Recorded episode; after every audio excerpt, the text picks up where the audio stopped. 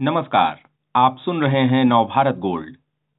आज बात होगी पाकिस्तान के नाजायज कब्जे वाले कश्मीर की और गिलगिट बाल्टिस्तान इलाके में हो रहे विरोध प्रदर्शन की। वहाँ नारे लग रहे हैं कि आर पार जोड़ दो, करगिल रोड खोल दो। ये पूरा मसला क्या है, इस पर जानकारी देने के लिए हमारे साथ हैं डॉक्टर संजय भारद्वाज, जो जवाहरलाल नेहरू विश्वविद्यालय में दक्षिण एशिया मामलों के प्रोफेसर हैं। डॉक्टर भारद्वाज, पाकिस्तान अधिकृत कश्मीर में हाल के दिनों में बड़े पैमाने पर विरोध प्रदर्शन हुए हैं, खासतौर से गिलगिट बाल्टिस्तान इलाके में। क्या चाहते हैं वहाँ के लोग?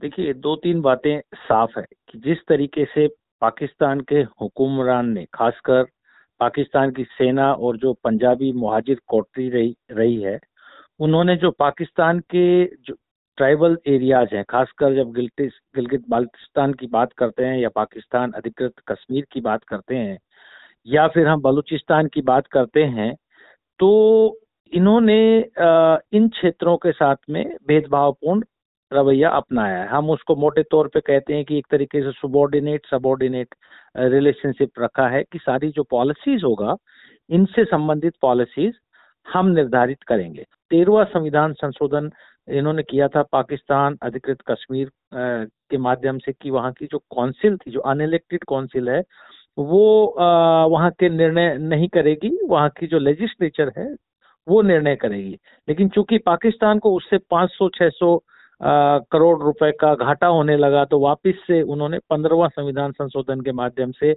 कि वो जो अधिकार था अनइलेक्टेड काउंसिल जिसका जिसका चेयरमैन प्राइम मिनिस्टर होता है और बाकी सब लोग होते हैं और इलेक्शन कमीशन या जजेस की नियुक्ति, इन सब में पाकिस्तान की जो जो अन अधिक अनइलेक्टेड काउंसिल है पाकिस्तान ऑक्युपाइड कश्मीर की, वो निर्णय करेगी। तो एक बड़ा भारी प्रदर्शन हुआ, विरोध हुआ इसके खिलाफ क्योंकि जो कुछ फाइनेंशियली एक एक आत्मनिर्भरता पाकिस्तान अधिकृत कश्मीर की थी, वो भी खत्म हो गई। और अभी ये जो पाकिस्तान चाइना इकोनॉमिक कॉरिडोर आ रहा है उसके विरोध में भी वहाँ की ट्राइबल कम्युनिटी ने उसने विरोध किया कि हमारा जो स्टेटस है इसका जो जो ट्राइबल जो हमारा आदिवासी जो अस्तित्व वो खतरे में आ रहा है।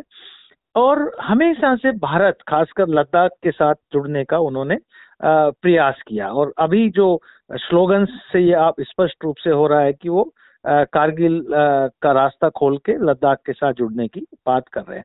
इसका तात्कालिक कारण अगर हम देखते हैं तो तात्कालिक कारण में पाकिस्तान के हालात बहुत खराब है आज के दिन। उसका आर्थिक संकट इतना भारी है कि डेट ट्रैप की तरफ़ पाकिस्तान बढ़ता जा रहा है। कभी आईएमएफ की तरफ़ देख रहे हैं कभी यूए की सऊदी अरबिया की तरफ़ देख रहे हैं यूए की तरफ़ देख रहे हैं चाइना की तरफ़ देख रहे हैं और डिफरेंट ग्रांट्स की बात कर रहे हैं। और ये जो क्राइसिस है ये फ़ूड क्राइसिस की तरफ़ बढ़ता जा रहा है जो अब गेहूँ का आपको मैं यहाँ रुकूँगा। डॉक्टर भारद्वाज आपने फ़ूड क्राइसिस और उसकी माली हालत का ज़िक्र किया।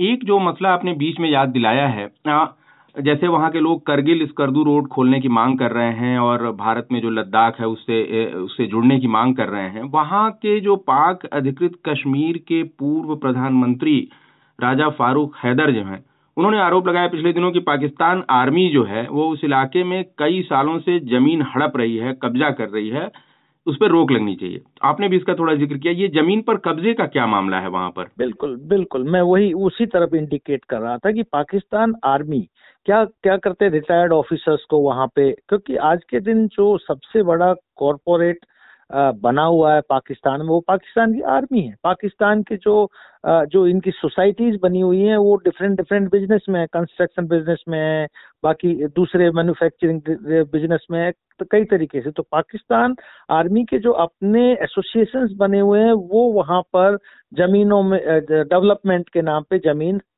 हथिया रहे हैं। वहाँ पर पहुँच रहे हैं। और दूसरा कि वहाँ पर जो लोगों को बसाना शुरू कर दिया। तभी तो डेमोग्राफिक कंपोजिशन चेंज चेंज हो रहा है, जो उनका ट्राइबल स्टेटस है गिलगित बाल्टिस्तान का, वो चेंज हो रहा है। तो और इनके, इसीलिए इनके खिलाफ विरोध प्रदर्शन वहाँ की जनता कर रही है। अब सवाल ये है कि अब पाकिस्तान में इन्फ्लेशन इतना बढ़ गया है एक बीच में और बात आई थी कि जो कट बजट होता था, पिछला बजट में बड़ा विरोध हुआ जब बजट क्योंकि उसमें बजट कट कर दिया गया, जो फाइनेंशियल असिस्टेंट पाकिस्तान को मिलती थी, वो भी उन्होंने बहुत कम कर देगी, क्योंकि क्राइसिस में है पाकिस्तान हर तरीके से। तो इन इन सबको देखते हुए देख रहे हैं कि बदहाली हो रही है पाकिस्तान अधिकृत कश्मीर की। देखिए, बदहाली तो पूरे पाकिस्तान की हो रही है, लेकिन चूँकि जो पाकिस्तान अधिकृत कश्मीर है, ये लोग इन लोगों को जबरन पाकिस्तान में शामिल कर दिया गया और बीच में शिथिल हो गए थे। उनको लग रहा था कि ठीक है, पाकिस्तान में बैठे हैं तो बैठे हैं। लेकिन अब उनको वो रियलाइज़ हो रहा है कि भारत के साथ रहते तो आज हम बहुत प्रॉस्पर होते। जैसे कि हमारा जो हमारा कश्मीर है, उस, उसमें जिस तरीके की प्रॉस्पेरिटी है उसमें जिस तरीके का टूरिज़्म बिज़नेस है, बाकी इंफ्रास्ट्रक्चर हर तरीके से समृद्ध होता जा रहा है भारत भारत का कश्मीर।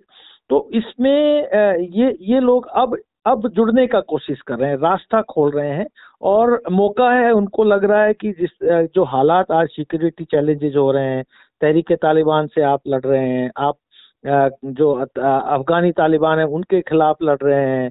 इकोनॉमिक क्राइसिस हो रहा है, पॉलिटिकल क्राइसिस हो रहा है कि जिस तरीके से एक भेदभावपूर्ण रवैया जो इमरान खान की की पॉलिटिकल पार्टी है उसके खिलाफ हो रहा है। जिस तरीके से इमरान खान पे अभी अटैक हुआ और आर्मी ने अपना अपना दबदबा आज भी राजनीति में बनाया हुआ है तो ये लोग समझ चुके हैं कि पाकिस्तान में रह के इनका भला नहीं होगा इनका विकास नहीं होगा।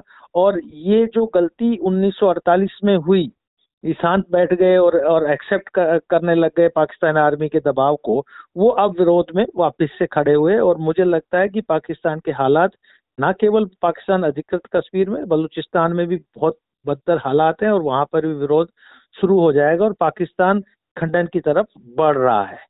जी आपने वो पाकिस्तान की खराब हो रही माली हालत का ज़िक्र किया और वहाँ पर खासतौर से अभी महँगाई एक तो बढ़ी है जो सब्सिडी वहाँ खाने पीने की चीज़ों पे गेहूँ चीनी और इन चीज़ों पे उनको घटानी पड़ी है आईएमएफ की शर्तों के हिसाब से। आ, उनको वहाँ से लोन लेना है कर्जा लेना है। आपने एक जो है जानकारी दी कि शुरू में जब ये गिलगित बाल्टिस्तान के लोग जब कश्मीर के महाराजा हरी सिंह जो है उन्होंने शुरुआती आनाकानी के बाद भारत में विलय के समझौते पर दस्तखत किए थे तो गिलगिट बाल, बाल्टिस्तान के लोग उस समय जो है आ, एक तरह से विलय के खिलाफ थे। वो पाकिस्तान के साथ चले गए लेकिन उनको बाद में अब एहसास हुआ है कि गड़बड़ हो गई है और भारत में जो तरक्की है वो उनको दिख रही है और वो इधर मिलना चाहते हैं। भारत का इसमें कोई रोल हो सकता है उस इलाके के लिए? कोई रीजन महत्व है भारत का उस इलाके के लिए? देखिए मैं तो आपको साफ़ साफ़ मेरा एक एक एक एक इसमें विचार है कि भारत सरकार को खाली जो भारत की कश्मीर है उसके प्रति ही नीति नहीं बनानी चाहिए। पूरे जो कश्मीर है, जम्मू एंड कश्मीर पूरा क्षेत्र है जो आज के दिन पाकिस्तान के के कब्जे में है, उसको भी ध्यान में रख के नीतियाँ बनानी चाहिए। उन्नीस चौरानवे में ये हमने एक्ट पास किया था कि जो अधिकृत कश्मीर है, उसको हम वापस लेके आएँगे। तो मुझे लगता है कि भारत सरकार को सकारात्मक रूप से उन लोग वहाँ जो पाकिस्तान अधिकृत कश्मीर में जो लोग बैठे हुए हैं, उनमें कॉन्फिडेंस बिल्डअप करना चाहिए। उनके साथ में, उनको चाहे अंतर्राष्ट्रीय कम्युनिटी के माध्यम से जहाँ जहाँ लोग ये बसे हुए हैं, उनको एक्टिवेट करके और उनको उनको भरोसा देना चाहिए कि हम आपके विकास में और हम आपकी भलाई में के लिए हम आपके साथ खड़े हैं। तो मुझे लगता है कि अगर उस तरीके की कॉम्प्रीहेंसिव लॉन्ग टर्म भारत सरकार पॉलिसी बनाएँगे तो निश्चित रूप से जिस तरीके जो पाकिस्तान की की सेना ने वहाँ कब्जा कर रखा है वो उनको खाली करना पड़ेगा और मुझे लगता है कि पाकिस्तान जो जो जो रेडिकल और धर्म के आधार पर राजनीति करते हैं तो अपने घर को संभालने में ज़्यादा सक्षम होंगे इस और और, और कश्मीर को मुक्त कर देंगे।